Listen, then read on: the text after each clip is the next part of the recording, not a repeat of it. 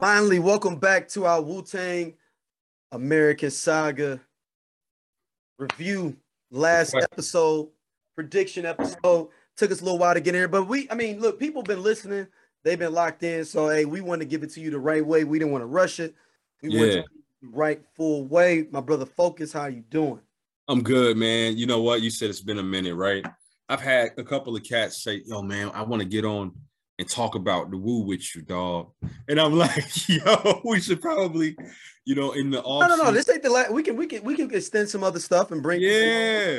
You know, because I'll talk to you out there. Well, I don't want to talk about it on there about who I'm trying to get on, but no question. Exactly. So we do off-season dialogue. Exactly. You know what I'm saying? Exactly. But I'm good. How you been, man? You all right? I've been good, man. I can't complain. Christmas here.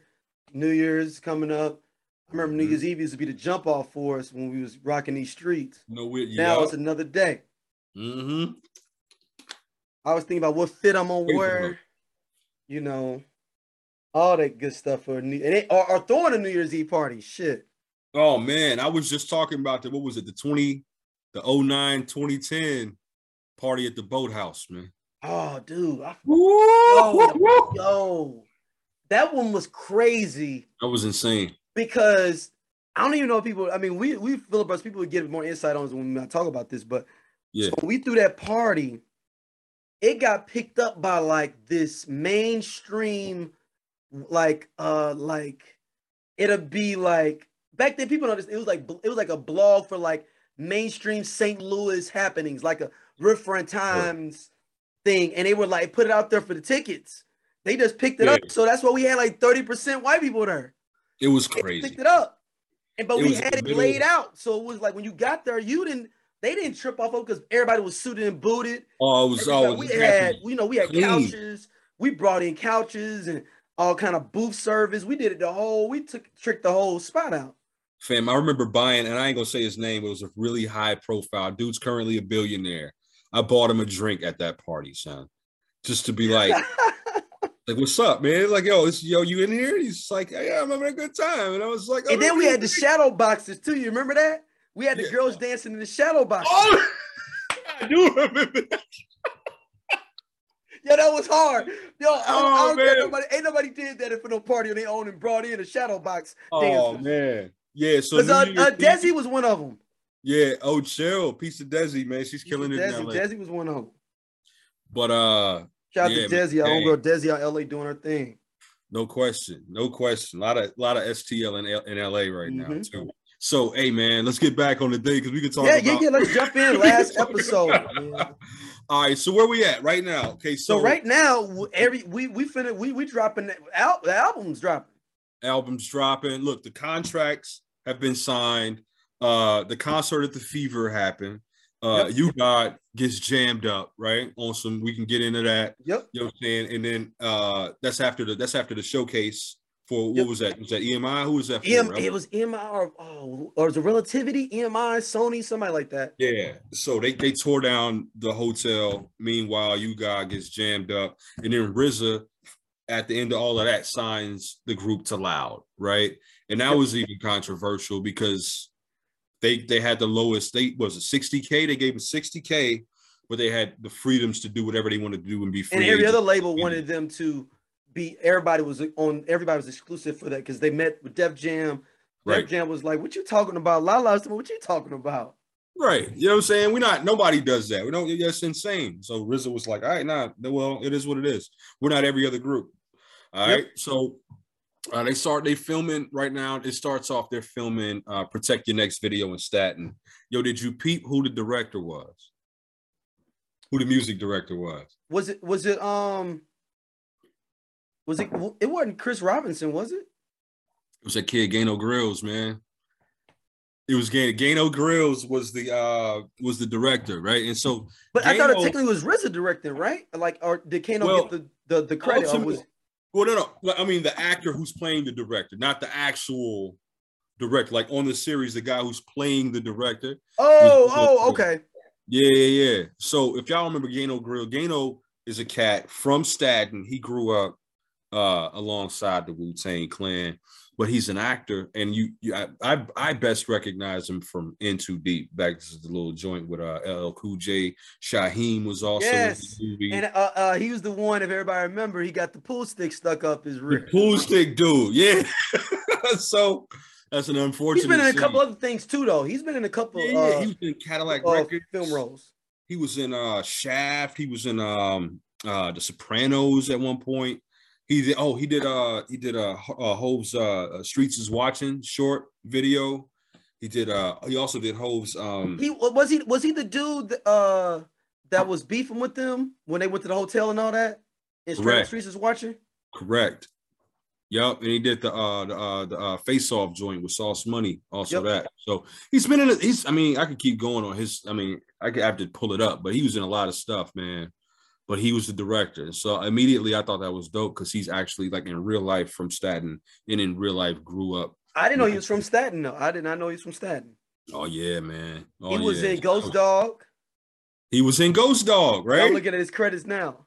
Oh, your IMDb? Yeah. Yeah, for sure. He's a Ghost Dog. That's, I mean, that was another one. That's right. He was double black in Bamboozle when they had the Mau Mau's. Correct. He was a Mau Mau rocking with the was he an MC for real? Because he was riding pretty straight on there. I think he may have been, dog. And I think at some point I've heard that people like associated him with the Wu-Tang Clan, and he was like, "Nah, them just my dudes." Okay. But yeah. So he was on New York Undercover too. Yeah, yeah, that's his first role. Yoba and was that the first joint? That's his first role in New York Undercover. Hey, well there it is. So he's been this cat. That's the dude. That's he had the braid. He had the long braids. If you remember, he had the long braids for years. The pool, yeah, he did. The pool stick joint was. Yep, that the pool stick joint is one though. Oh my goodness, bro. Yeah, now you can throw me off. I just thought about running that whole scene in my head. But, so he's the director, and then you got and then the dude. If y'all remember the cat that produced No More Mr. Nice Guy. For Ghostface, after him, the Park Hill and the Staten Island beef early on in the series, the cat that produced the No More Mr. Nice Guy and had Ghost rhyming in the bathtub. Mm-hmm. He pulls up with some dude. He was in the passenger seat, and he gets word about them being able to like sign independent deals. So he pulls up to Deck, trying to sign Deck. Yep.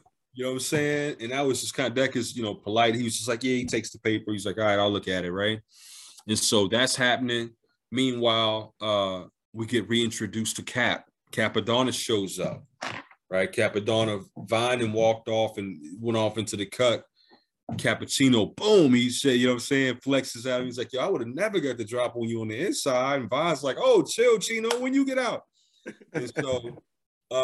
it's like, yeah, y'all doing it, man, this and that, and you know, Vine was like, son, get in the video, what you doing? He was like, yeah, you know what I'm saying, I'm type shy, I ain't trying to, he passes him the joint, he was like, yeah, this might help. So this is when we get reintroduced to Cappadonna. This is fresh, so we'll get into projections later, but let's just put a pin in, we get reintroduced to Cappadonna, right? All right, so, you know, they keep doing all this cutting, this splicing, but this is all one big scene. It's all happening in a million pieces at once. Raekwon has found himself on the roof.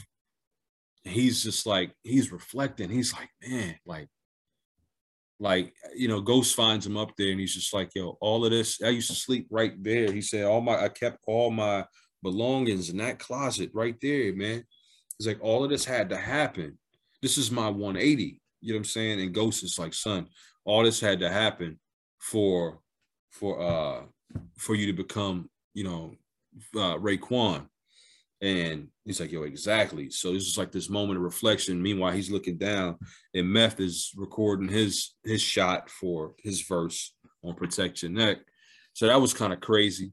Cuts back to the whole Byron contract situation with Deck and Ghost. It's my man ODB tears up the contract. He's like, yo, what you doing? I said, what you doing? You know what I'm saying? He said, yo, he said, RZA's the North Star. Yo, follow his lead, right? And so he tears it up. He was in Deck was like, I was going to show RZA anyway. Like, he was like, nah, man. And that's when we found out it was like a 20K situation. But yeah, RZA's the North Star, follow his lead, which is crazy because he didn't really take that advice moving forward. But we'll get into that in a minute. Let me see. So they're filming. They realize they get down. Oh, RZA makes it very clear to Gano, whichever the guy's name in real life, but he's like, yo, dude was, they were having back and forth about like the direction of the video. And RZA was like, all due respect, dude. He's like, cause dude told RZA, he was like, you rhyme, that's what you do. I direct, that's what I do. And RZA was like, all due respect. We paying for this out of our own pocket, bro. So we gonna do it like this. And that's when they ran over and called Buddy and them fighting. Yep. Yeah. Like, no, keep doing it. Film that. Yeah. Yeah, film that. Yeah, yeah, yeah. That's the texture right there. That's the realness. And so they film all of that, and all of these little moving parts happen. And then they get to the end of this kind of this portion of this of the scene. And it's like, yo, they got down to their last 2 minutes of film. And you know, they got some stuff they gotta do still. And RZA was like, nah, that's perfect. Actually, let's just get to the chop off the head part. And they like, yo, who gonna sit in the chair and get their head chopped off? And everybody's kind of like, man, nah, not me, son. I chill, son. Heads, nah, hell no. So it was Jamil who stepped up, and we later find out who he is. But he's like, yo, I'll do it, son. And RZA's like, yo, it's, you know, the righteous Wu-Tang Clan chopping off the heads of our enemies in the music industry. And this is the message we're trying to send, like in our first video. And so they have, they got the GZA with the sword, right? Of course, he's walking around with the sword. And I think, I wonder if he is, that because we talked about that's the same sword he was using in videos that they gave him. That was Elektra, right? It was Elektra that gave him the number on the sword. Was it 200K or was it 150? Yeah, 200. So, all right. So we cut to now. Power has reached out to his parents again. His mom actually invited him down to the shop, and he has questions about like wholesaling because he knows that they're gonna need merch, and he's starting to figure out like how to get into, you know, ordering in bulk and that kind of stuff. And so Pop sees him down there, and he's just like, didn't I tell you not to bring your ass around here no more?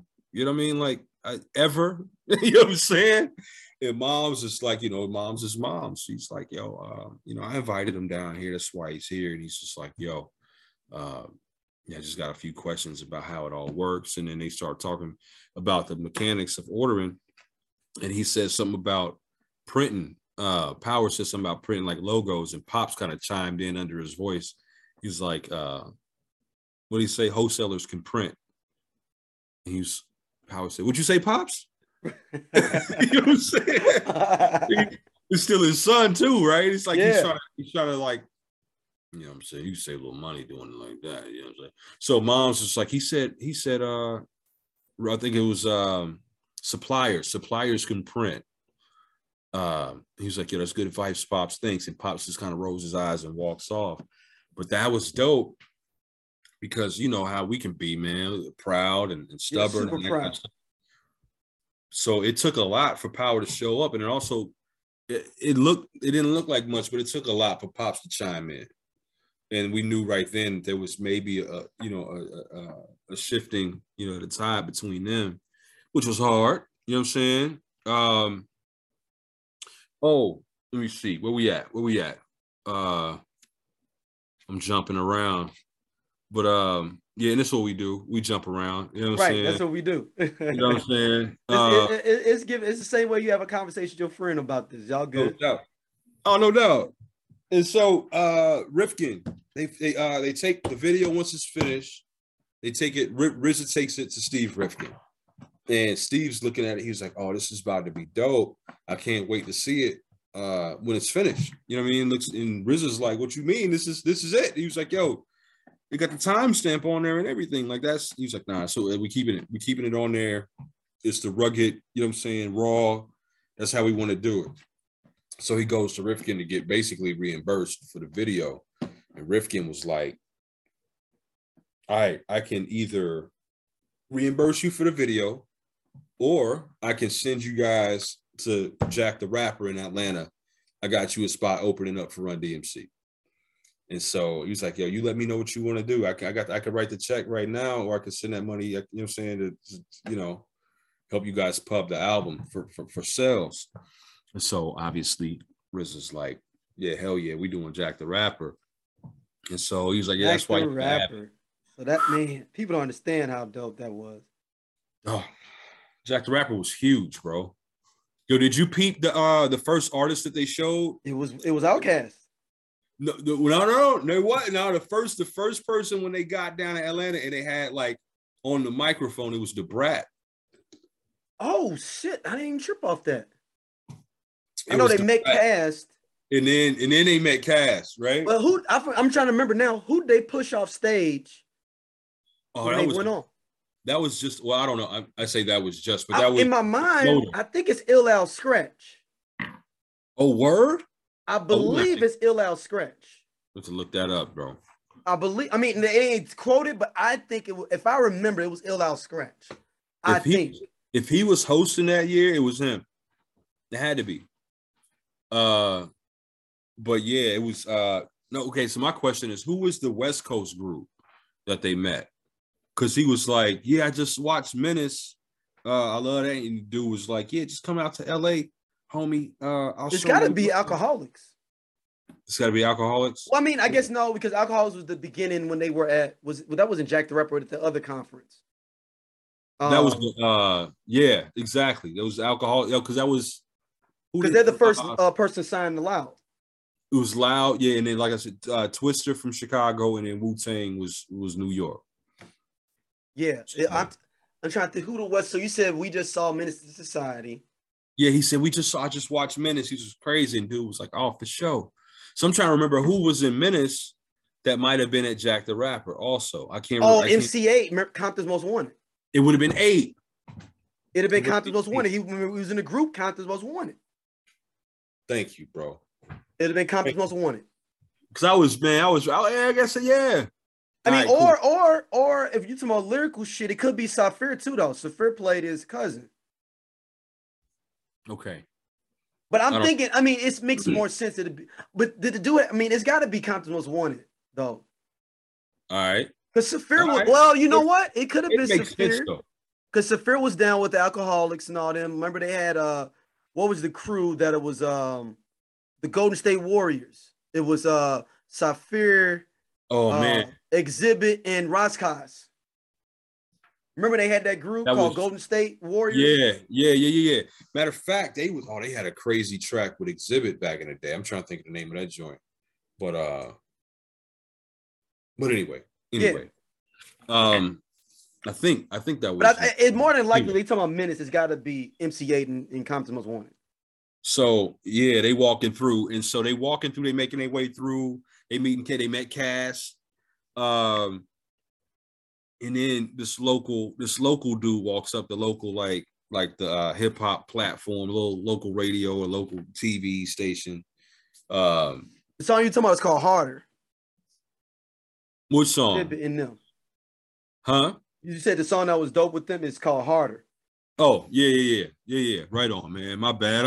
I'm just giving it for the people that was listening, for they can Google that joint that you was talking about. We gotta get into the comments too a little bit too, Sam. Yeah. But so they making their way through the summit, through the Jack the Rapper summit, like the meet and greet portion with all the different artists.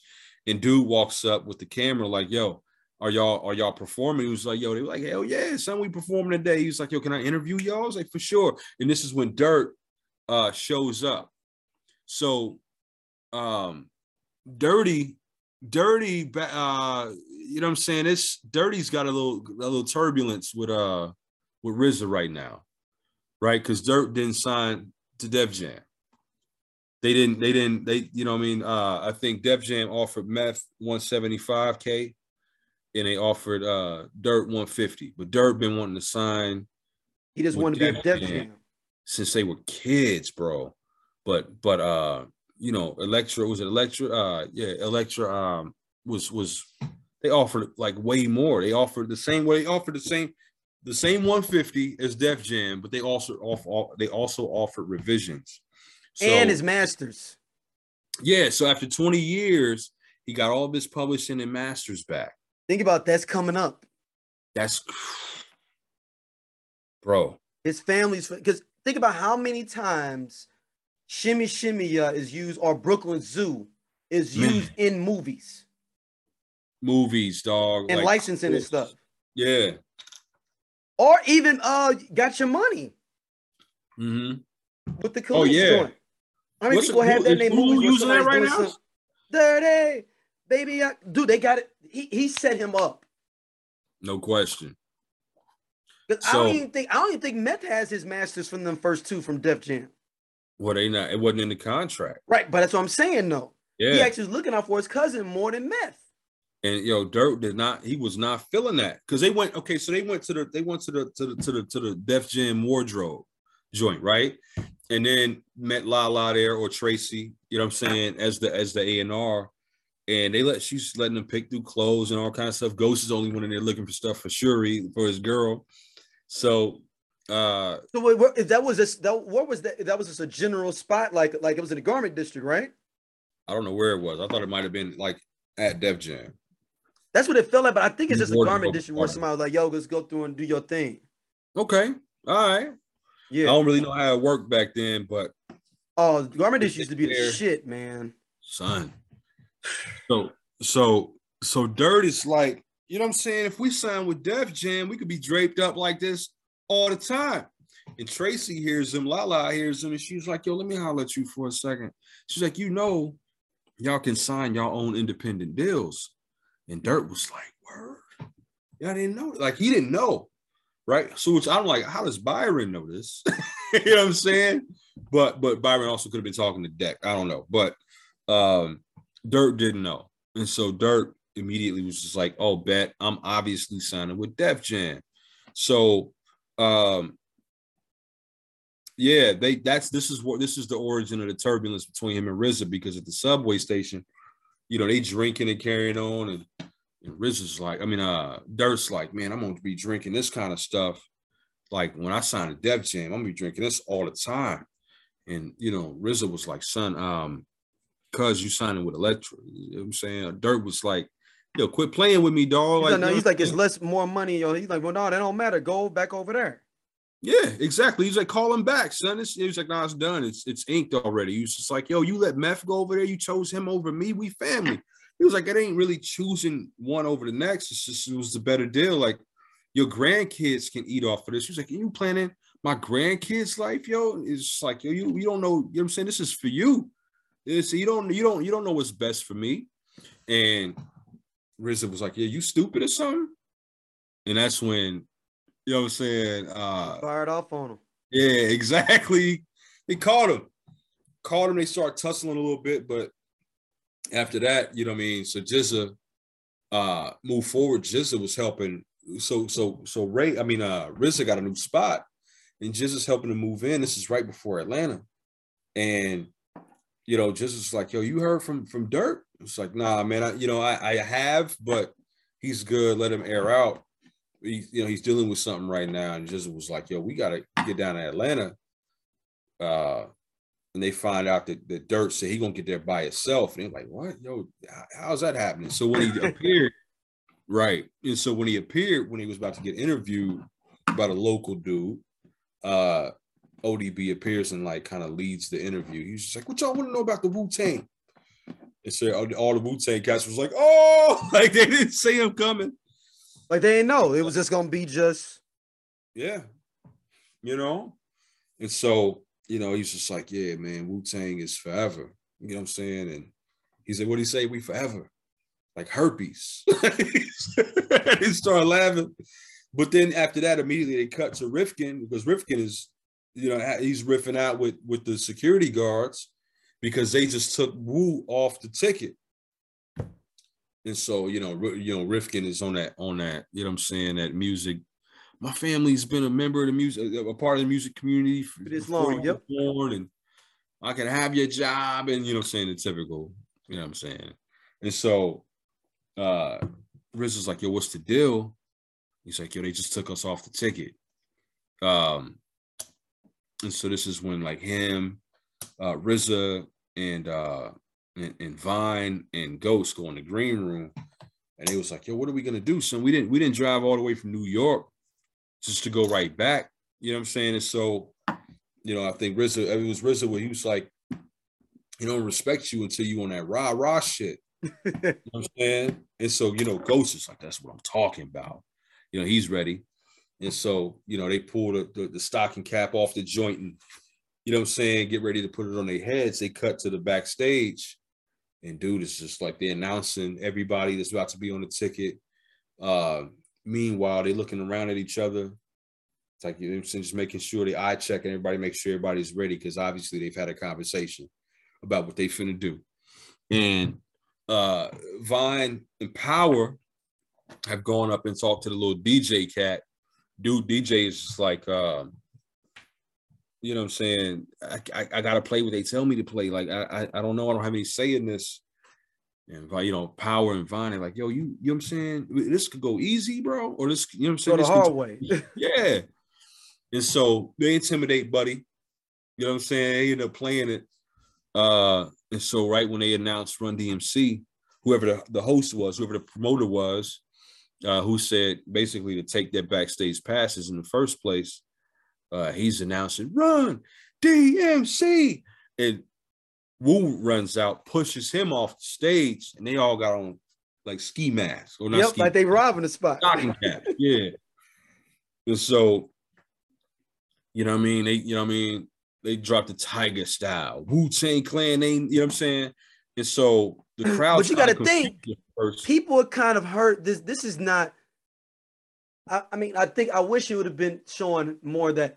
Some songs are all these songs are already been popping, so It's just that this crowd, maybe not all of them, but a lot of this crowd already heard Protection Neck. Protection Neck has already been bubbling. For sure, I think the confusion just in general is the fact that when you say Run DMC, you expect to see Run DMC. Right.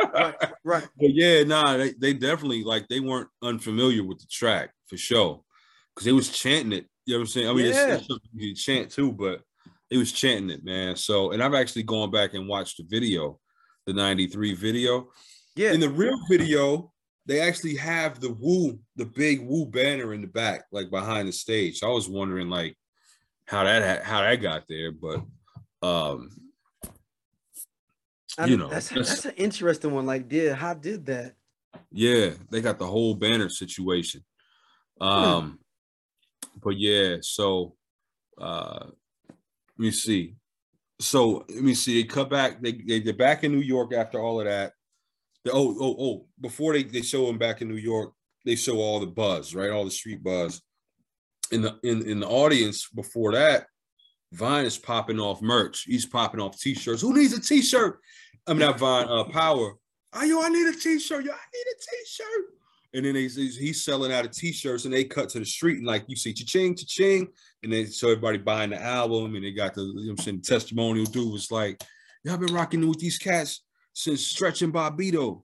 You know, I've been rocking. I was the first person to play the request to join." You know what I'm saying? And it's, you know, they just going around, and so, you know what I mean, it was buzz, it was buzz.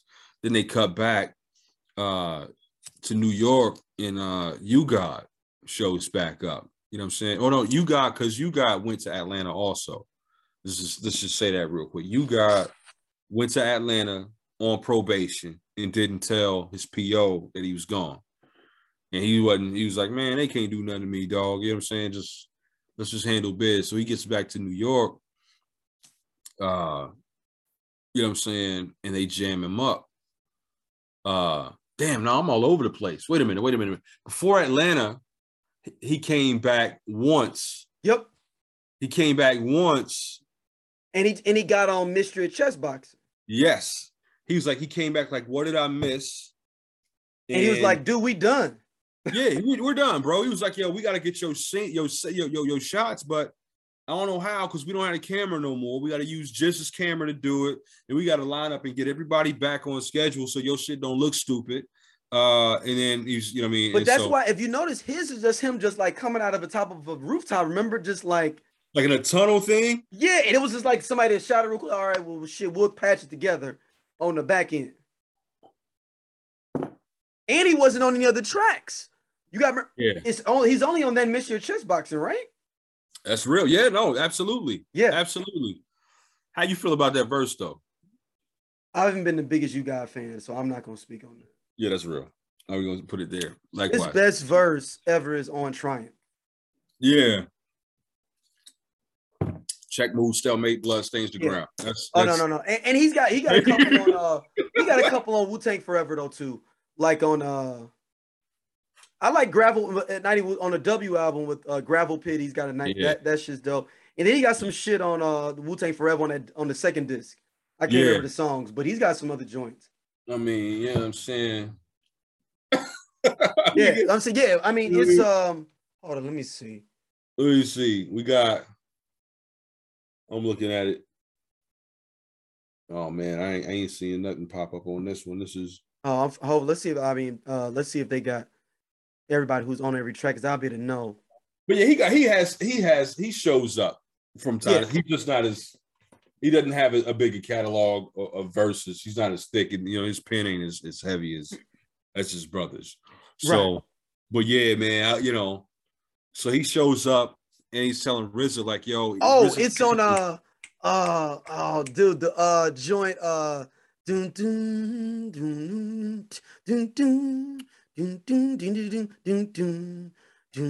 Oh man, is it the projects or the city? For the city, yeah. No, it's the one that go check the one style. He comes out the first verse. He's got the violin. It's the one they did in the scene. The violin it's the scene from On the Boat. Yeah. Oh, it's only because you mentioned it that I can't think. Reunited. Yep. That's it. That's Reunited. It. He's got a nice verse on that song is crazy, son. But yeah. Yeah, and it's another one. Hold on. Yeah. Now he got a couple joints, man. But he comes in the studio and he's just like, and RZA was like, yo, I'm trying to finish this album. No disrespect, man. I'll deal with your stuff later. I got albums to finish. And it's Bells of War, man. Bells of War. Oh, Bells of War. You finna play it? You hear it? I can't hear nothing, bro. You can't hear nothing? Nah. Okay, so it ain't coming. But, all right, yeah, but it's Bells of War. It's Bells of War. Bells of War. Let me see. I'll play it for you, Sam. But yeah, he got a couple joints. But I mean, he comes into the studio, and RZA basically kind of kicks him out. He's just like, "Son, I'm busy, man. You know what I mean? Like, we're gonna take care of you, but I gotta do this now." And so he comes back. He's halfway out the door. And he comes back. He's like, nah, you know what? I'm going to help you finish this whole album, bro. And he's like, that's when he gets in there and does the Raw gonna give it to you with no trivia. Raw like cocaine fresh from Bolivia. And that's the chess boxing. You know what I'm saying? That's the chess boxing piece. Let me see. Bells of War. Oh. Yep, that's it. I mess around when I play this whole track now. I can't do it. Record. See what I'm saying? That yeah, he came with the first verse on that. March by some grimy people busting weed, splatter your melon like some attic of felons. Using fire on good blood scope for heart swelling. Yeah, that was kind of hard. Yeah, that's what I'm saying. No, I take that back. You guys not bad. It's just that he's not. It's just that he got overshadowed by, and he didn't get a good running start. You got to think everybody is. You got all the marksmen being on there. Then you got everybody's solo joints coming out. We can jump into that now. Son, the solo joints, man. Yeah, so the Wu album goes crazy. They doing their thing. And all the solo, they go through the montage of showing all the solo joints dropping. Meth, ODB, Ray. Yeah. Ghost. You see. No. Ghost album... That's the one thing that was interesting because it, when you go to the scene with the flood, Ghost album is one of the albums that get flooded. Which one you talking about? You talking about Iron Man? Oh yeah. So yeah, no. So exactly, that happened. I know it happened, but I mean, everybody always talks about that. That set and spent the Deck back because his stuff was done and like all that was lost. But were they able to recover Ghost stuff then? Maybe. I don't know. Ghost might have just went back in and did it because he said, RZA said in another interview that they attempted to go back in and re-record Deck stuff, but Deck stuff, it just didn't feel the same. Oh, like, so Ghost may have went in and, redid his. He probably just went back in and redid all of it. Yeah, because you had, let me see. You had, yeah, because immediately after the Chambers drop in 93, you had the Gravediggers joint that dropped in 94, 6 Feet Deep. And let me see, you got Tical 94. You got Return of 36 Chambers, Dirty Version, that's 95. Only Built for Cuban Links, that's 95. Liquid Swords is 95. But you got to think, they came out in 95, but these albums were turned in before the flood. Oh, for sure, for sure. Yeah. And so the flood happened, yeah, we'll get into that too. But that was detrimental to I mean, like I said, bro. Dex, they said they tried to go back in and his stuff just didn't feel. I don't know if he just was like heartbroken or what, but he said it just didn't feel. It didn't have the same like energy behind it, man. Because so, that album got totally scrapped, right? Yeah, totally. It wasn't even named. It was untitled. You see him writing it on the floppy. So while U-God is actually in the studio doing his verse to Chess Boxing, GZA and Jamel. Oh, I'm reading an article here. It says Meth, Ray, Ghost, GZA, and Ghost redid their albums. It's crazy. I don't know what happened. That was the only one that couldn't get it right. And I heard his was like the hardest too, like one of them. Wow, and you know what? Oh man, and it put Deck behind the 8 ball more probably. Just thinking about it logically, if so ODB's album must have not been in there. His must have been turned in. Yeah. Meth's, RZA's, and GZA's, but that don't make no sense but I can see. I'm just trying to figure out how that went because it went Meth first, then ODB, right? Yes. Tical came out in 94. Tical was first. Mm-hmm. So Meth had to record his stuff. How did ODB, unless ODB was doing his stuff, you know what?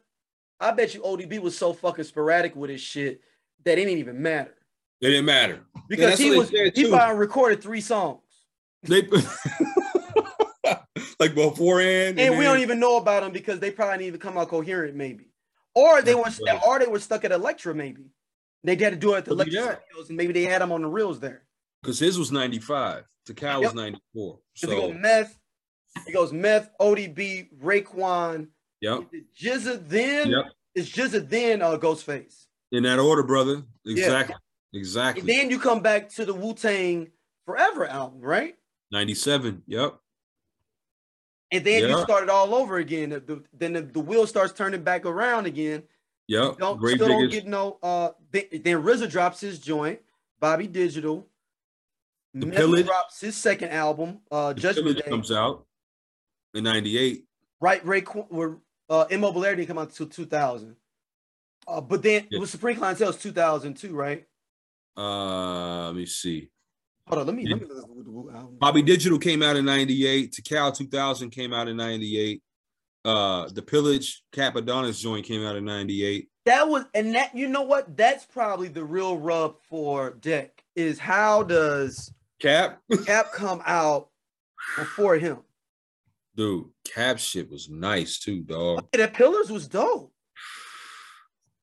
Son, Milk the Cow. Wow, dude, that I could see. And maybe it was disheartening. It was like they was trying to get him back in the studio. You know. Yeah, he wasn't feeling it, bro. Uncontrolled Substance came out in 99. Right. But you're backing up against Supreme Clientele came out right after it. Yeah. Yeah. Golden Arms Redemption came out in 99 too. Oh, chill. Man Child came out in 99. Okay, so I'm looking at it here. Now, Supreme Clientele came out in 2000. And you got to think, remember, RZA started doing that, the shit with the Grave Diggers. That's 97. Yeah.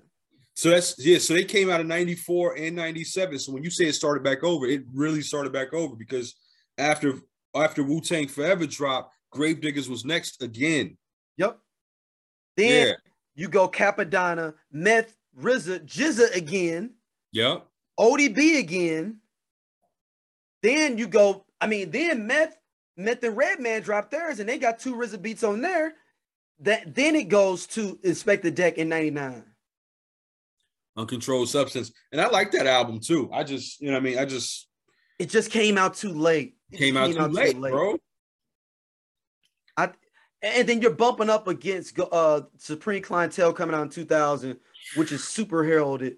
And then the W album right after that. Like, it didn't get that much time to breathe. Because I remember that came out in the fall too. There was nothing touching Supreme Clientele, bro. Right. No. Not a chance, bro.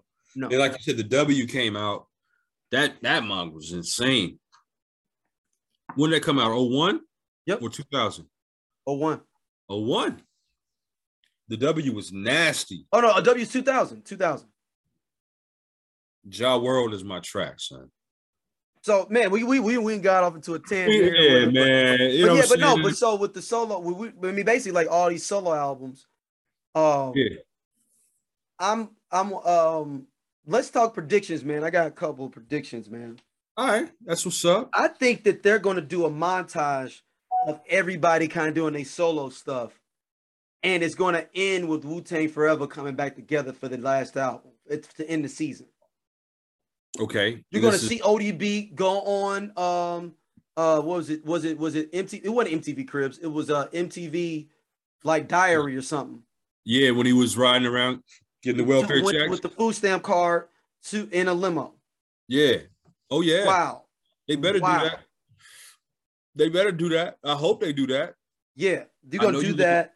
They're going to show the Mary J. Meth how he's blowing up. And I'm wondering if they're going to show how a little bit of the I want to say jealousy, but how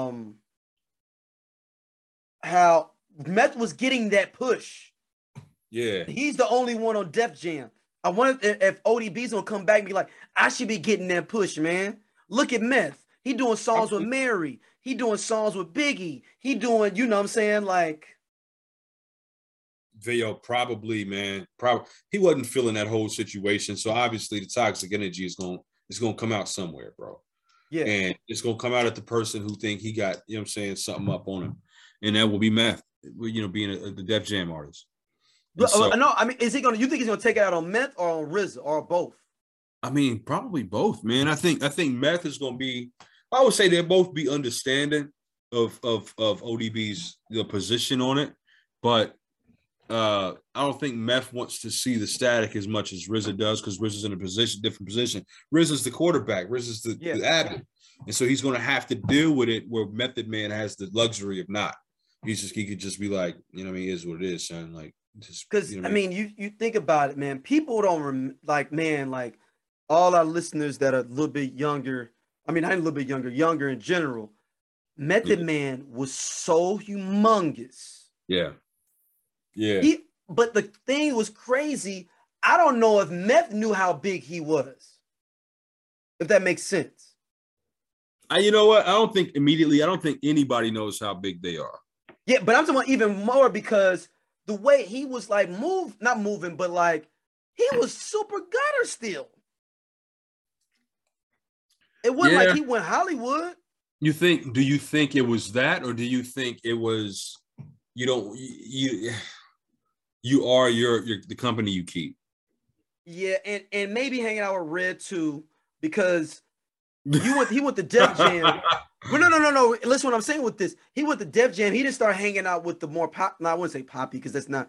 But the more mainstream acts on Def Jam, they put him together with Red to do the summer, the month of May. Month of May, yeah.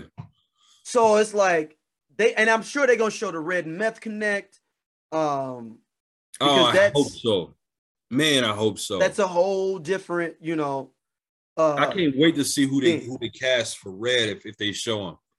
They got to because they got to show that aspect of it. I think they're gonna show Ghost and Ray getting super close, especially doing this the Built for Cuban Links album, mm-hmm. and how they got pulled Cappadonna in to do that album. Yeah, that's really a trio album. It is. It's Ray's album. He's doing the most of the rhyming, but you look at the cover, it's three people. Just like on Iron Man, three people. Yep. Man, you got the purple tape. It's crazy, son. Yeah. But so I'm just spitballing on that. Like what, like, and then maybe you see some discontent. I mean, then you see RZA probably doing his own thing because was not RZA, GZA. Did GZA sign the Loud too? Or let me. I don't know who GZA signed to because GZA wasn't too keen on signing nothing. Right. He'd already been in nothing. Yeah. He's on Geffen. Oh, was he? Okay. He was on Geffen. Yeah, man. And RZA was so ingenious with that, man. The idea of splitting everybody up because you're getting the marketing budget from all these different places instead of one place. That's vision.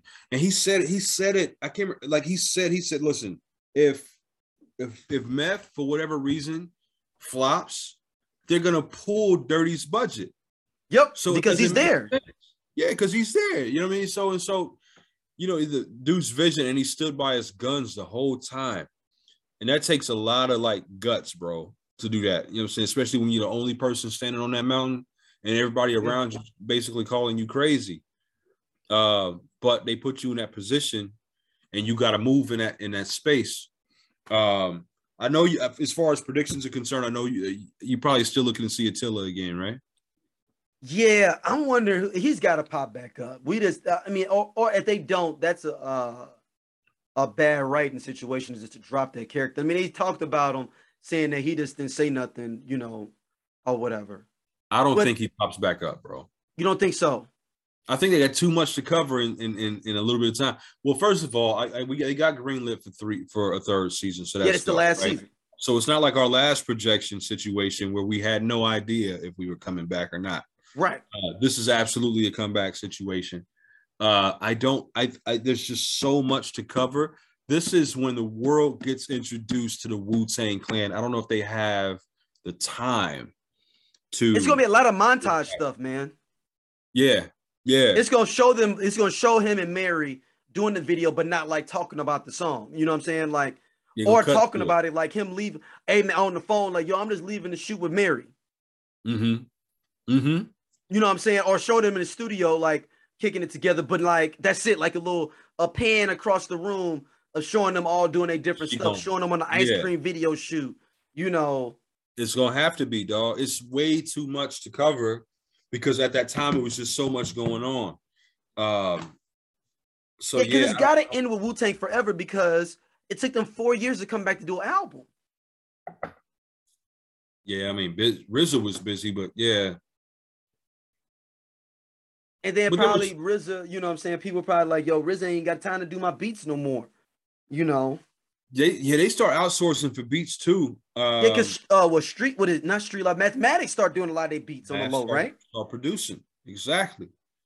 I mean, Math was behind. I think Street Life too, right? Street Life was a producer as well, and so I mean, but it was all in the Wu camp, but it wasn't always, you know what I'm saying, Bobby Digital on. But I think people wanted that Bobby Digital touch. That's the whole thing. I want that on there. I need that. Yeah. Yeah.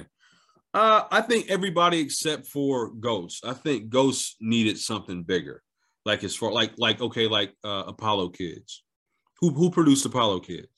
Ooh, hold on. That joint was huge. Like the sound sonically it was just big. It was horns, it was strings. You know what I mean? Like RZA usually gave you gritty. He might give you one of those elements, but he didn't like orchestrate you out. And that was what Ghost got in like the Supreme Clientele era. You know what I'm saying? So let's see. Apollo Kids was Hassan. Hassan. Oh shit! Yeah, Hassan G. That was something else. Wow, he did Magic Stick, Lil' Kim, 50 Cent too. He's from the UMCs, right? The UMCs. Yeah. That was a rough beat right there, bro. Oh wow, he did Take It Off on Busta Rhymes album on the ELE. ELE was crazy. Oh, he did like 12, 13 tracks on Deck's second album, The Movement. When The Movement come out? 03. Mm-hmm. And then he did like 4 or 5 joints on that Ghostface More Fish in 06. And then he did another joint on Deck that came out in 2014. Okay. All right. But that Apollo Kids was a crazy beat. That dude, man, that beat. I remember the first time I heard that beat. That was mouth was on the floor, bro. Yeah, and you know what? It's funny. Even if we talk about this more, the downfall of the Wu albums wise, outside of Supreme Clientele. Mm-hmm. And Nigga Please is 98 beats wise, because if you look at most of these albums, RZA's not producing as much on any of these as much anymore. Exactly. I'm trying to get back to you. I got the Google. I mean, now RZA did the majority of the heavy lifting on Supreme Clientele, which makes sense of why it's a classic. I did, you know, it's interesting. RZA only did 2 beats on Nigga Please. Is that right? Just 2? Yeah, but you got to think he had the Neptunes on the 3, 4 tracks that was popping. So he got that other kind of flow. Like Got Your Money is the Neptunes. Recognize My Joint, that was on there. You know, I Can't Wait is Irv Gotti actually. Cold Blooded is the Neptunes. You know what I'm saying? And so who did Never Be the Same Again with Ghost and Carl Thomas? You talking about the Ghost Raekwon album together? Yes. That is on. Let me find out. You got Men Around My Kids. That's on Bulletproof Wallets. It's on Bulletproof Wallets. Yes, sir. That wasn't RZA either, man. So Lils and PLZ. I don't even know who that is. Yeah, that was clean though. But yo, like it was sparingly. Wu was popping up and doing a thing, you know, sparingly. But like that 98, really, RZA put all his energy there at Wu-Tang Forever, and it kind of like fell from there. Maybe RZA was doing too much. You know what I'm saying? I mean, and then he jumped off with Buddy with the. Don't get me started on the Scarelli, the joint he bought. Yeah, that was from he was working with what was the other dude overseas? Yeah, I don't even want to say like his name. Rings or something like that. Yeah, something Rings, Golden Ring, or Ring like 3 Rings, or something like Silver that. Silver Rings. Oh, was it Gold Rings, Silver Rings, or something like that? Something like that, yeah. Yeah, but yeah, but so get some more predictions. What you got predictions wise? Predictions wise, man, I hope that they do a little bit of touring and they get a chance. Ooh, are they gonna show the show? That's okay. Now you feeling me. You know what I'm saying? Because now they're hitting the road, and now they're doing all of it. There's documentaries about all this stuff. Anyways, oh, and the Rage Against the Machine tour. Yo, when they said F, you know what I'm saying? Hot 97 at Summer Jam. That's gonna be on. That's got. Is that after Wu-Tang Forever? That was. Or is that like 99 or something? I think it might have been before, because when Forever came out in 97. 97. So it would have to be around that time. Rage Against the Machine, and that's Googleable too. Yeah. But that I want to see that. I want to see. It's 97. Yes, sir. I want to see all 97. And so, they didn't know how big that opportunity was. They, you know what I'm saying? Because that was the first crossover, huge stadium crossover audience situation.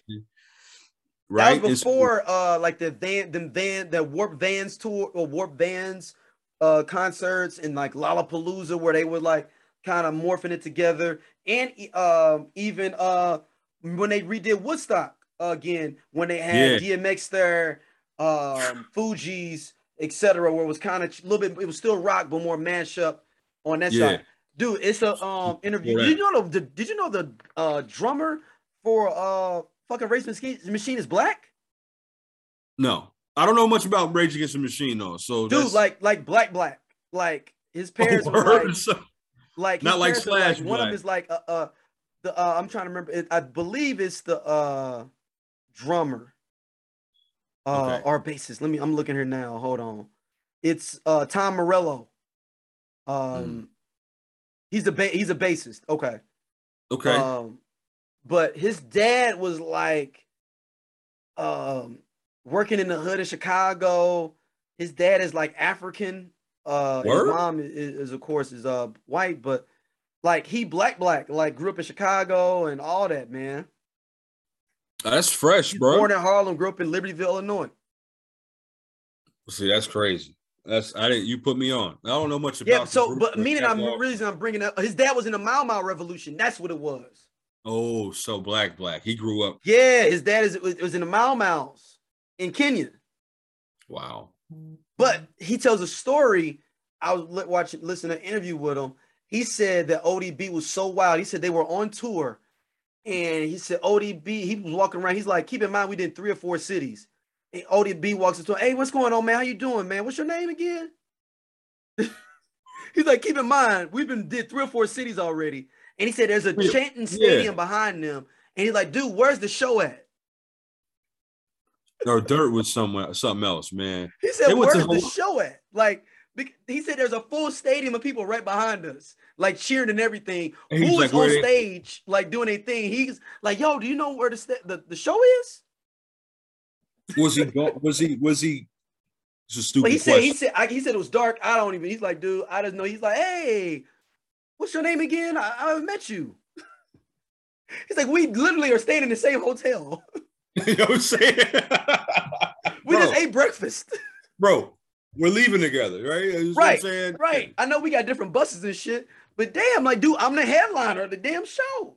That's crazy. See, and that's, I think, an example. We talked about Meth not really knowing how big he was, but that, I think... ODB too.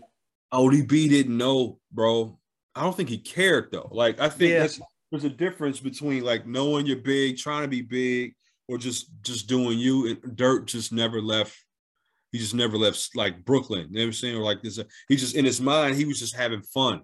And he didn't care who got hurt. You know what I'm saying? He didn't care who, like, if he got hurt, he was having a blast. I think another prediction I got for you, man, them showing how big they became in Japan, South Korea, etc., were like, they're like God, like how they go over there and they just can tour forever. If they was wanting to move to Japan or Korea, and they could live there forever. Yeah. You know what? I heard Vine, and this might be a long prediction, but I heard Vine and like real Vine in a was it on Mike's and Men? Yeah. No. It was on an interview. He was saying like, yo, because they asked him like, are you gonna have more than just 3 seasons? And he was like, son, we could keep going forever, man. We got everybody here except for Dirt. He was like, you know, we could spin off and do whatever we need to do. He said, just with Hulu, we got approved for season 3. He said, but man, we could take, I mean, if we don't stay on Hulu, or if we decide to go past 3 and Hulu don't want to pick us up, it's our right to tell our story however we see fit. So if I'm predicting anything, is that, if fingers crossed, there might be a 4. Right. You know what I'm saying? And you end at Wu-Tang Forever. Like everything up to Wu-Tang Forever. No question. I love to see just all the stuff that happens in between there. I mean, I don't even know if do they go into the Biggie beef? I had that written down. Do they go into the Biggie beef? Yo, why not, bro? Why not? You know what I'm saying? If we're showing it, do they go into the Nas? Well, nah, Nas not too much. They really didn't beef for not because Nas was on everybody's album. But do they go into the Biggie beef? Bad Boy taken from Nas. Wait. So yeah, if I'm predicting anything, it just continues to grow. I'm also predicting that we might get some new music from this, because it's a whole new audience of people now who are. I mean, because you know, like you see Wu-Tang, and you know, for some people, it's just the W is associated, but catalog wise, they don't really. You know what I'm saying? Like you see Wu-Tang on T-shirts, you see Wu-Tang on certain things. It's just like seeing Nike on something. Like you don't really know who started the brand. Yeah, you know what I'm saying? You think that to that point? Oh, for sure. I think they've been at that point, man, for a good amount of time, man. That's the brand. The W is bigger than actually the band. Oh, big time. It's iconic, bro. People getting tattoos and they can't rhyme along and can't name all 9 members of the Wu. Nope. So, but that's, you know, this is a prime example of, or not example, but opportunity of to present new music. And that's a prediction of mine. Like, I'm surprised that this doesn't have a soundtrack. I'm surprised by this because of who's in charge. Because this brother makes soundtracks for movies. He makes scores for movies. And so I'm surprised that there hasn't been an album, or at least, you know what I'm saying, a couple tracks that have come from this, because, you know, it's, and use it as a score. You have everybody involved in the writing. You know what I'm saying? You can see it on the credits, man, when you're watching it. You got everybody listed as either a writer or some kind of a contributor, but we haven't heard any new music yet, and that's my prediction. I can't wait. That's solid. All right, we're going to wrap it up, everybody. Yeah. Yo, make sure you hit us up. Let's interact with us. You know, Focus, where can they hit you up at? I was going to say, before we get off, man, did you want to read any comments? Did you want to read any comments? Yeah. Let me jump in here. We did have some questions. Yeah, man. And thank y'all again, as always, for chiming in, man. It's always fun getting hit up. I get hit up offline a lot. I was in Atlanta. Shout out to the homegirl, Danielle. I was in Atlanta for Thanksgiving. And she was like, son, she was showing me a photo shoot that she took for her birthday. And it's all Wu-Tanged out. And she couldn't wait to show it to me because she was just like, yo, you're going to appreciate this photo shoot. You know what I'm saying? And she works on a radio station down in Atlanta. She was one of the people who was just like, yo, I want to, you know what I'm saying, talk Wu with y'all. You know what I'm saying? If y'all let me. Yeah, we had to bring her on. We could do some like post wrap up, some epilogue episode. Yeah, so, man. But this first email is actually comes from Boyce Boice Man. So I'm Boyce Man, and he says, or she, I'm not sure who, gender on this one. Why is it that the Wu will not fully go in depth into their interpersonal relationships with women outside of Ghostface? RZA was in a relationship for a long time with the woman in the show, but they act like she's a throwaway. Will we see it how Meth has his relationship with his woman, more of ODB with his woman, and some of the other Wu's associations with women? This is Boyce might be a woman, bro. I'm just saying. I'm sorry if I'm wrong, but you know what? No, we're just having fun. I mean, the energy was in the email, it felt like it was a woman. Yeah. So I feel like this, right? There could be an entire spin-off soap opera style about interrelationship stuff, but that doesn't necessarily, unfortunately, I mean, it has an effect, and it's so much meat we got to get into. Yeah, it doesn't really affect the climate of the group, except for Ghostface, because his girl is RZA's sister. Right, and they had like 2 kids together in real life. 2 kids together very early, you know what I'm saying? Like, and they were all there day one. And so everybody else, like RZA's girl, they touch on her, but she's the Ohio piece, and she kind of ties into Ohio situation. Exactly. So I guess maybe they have Meth, if they talk about him doing the joint with Mary, and they talk about and show him with his lady, like, yo, do you all I need, or something, like, talk about that's high inspiration for this, because Meth's been with his lady for a long time too. Long time. Actually, and, longest of any, like, he's like, people talk about like Ice Cube being with his girl a long time, and Snoop. Meth is up there with that too. Meth is up there 20-30 years damn near. LL Cool J and LL Cool J. Yep, but I think Meth is up there though, man. Him and his wife been together for grip.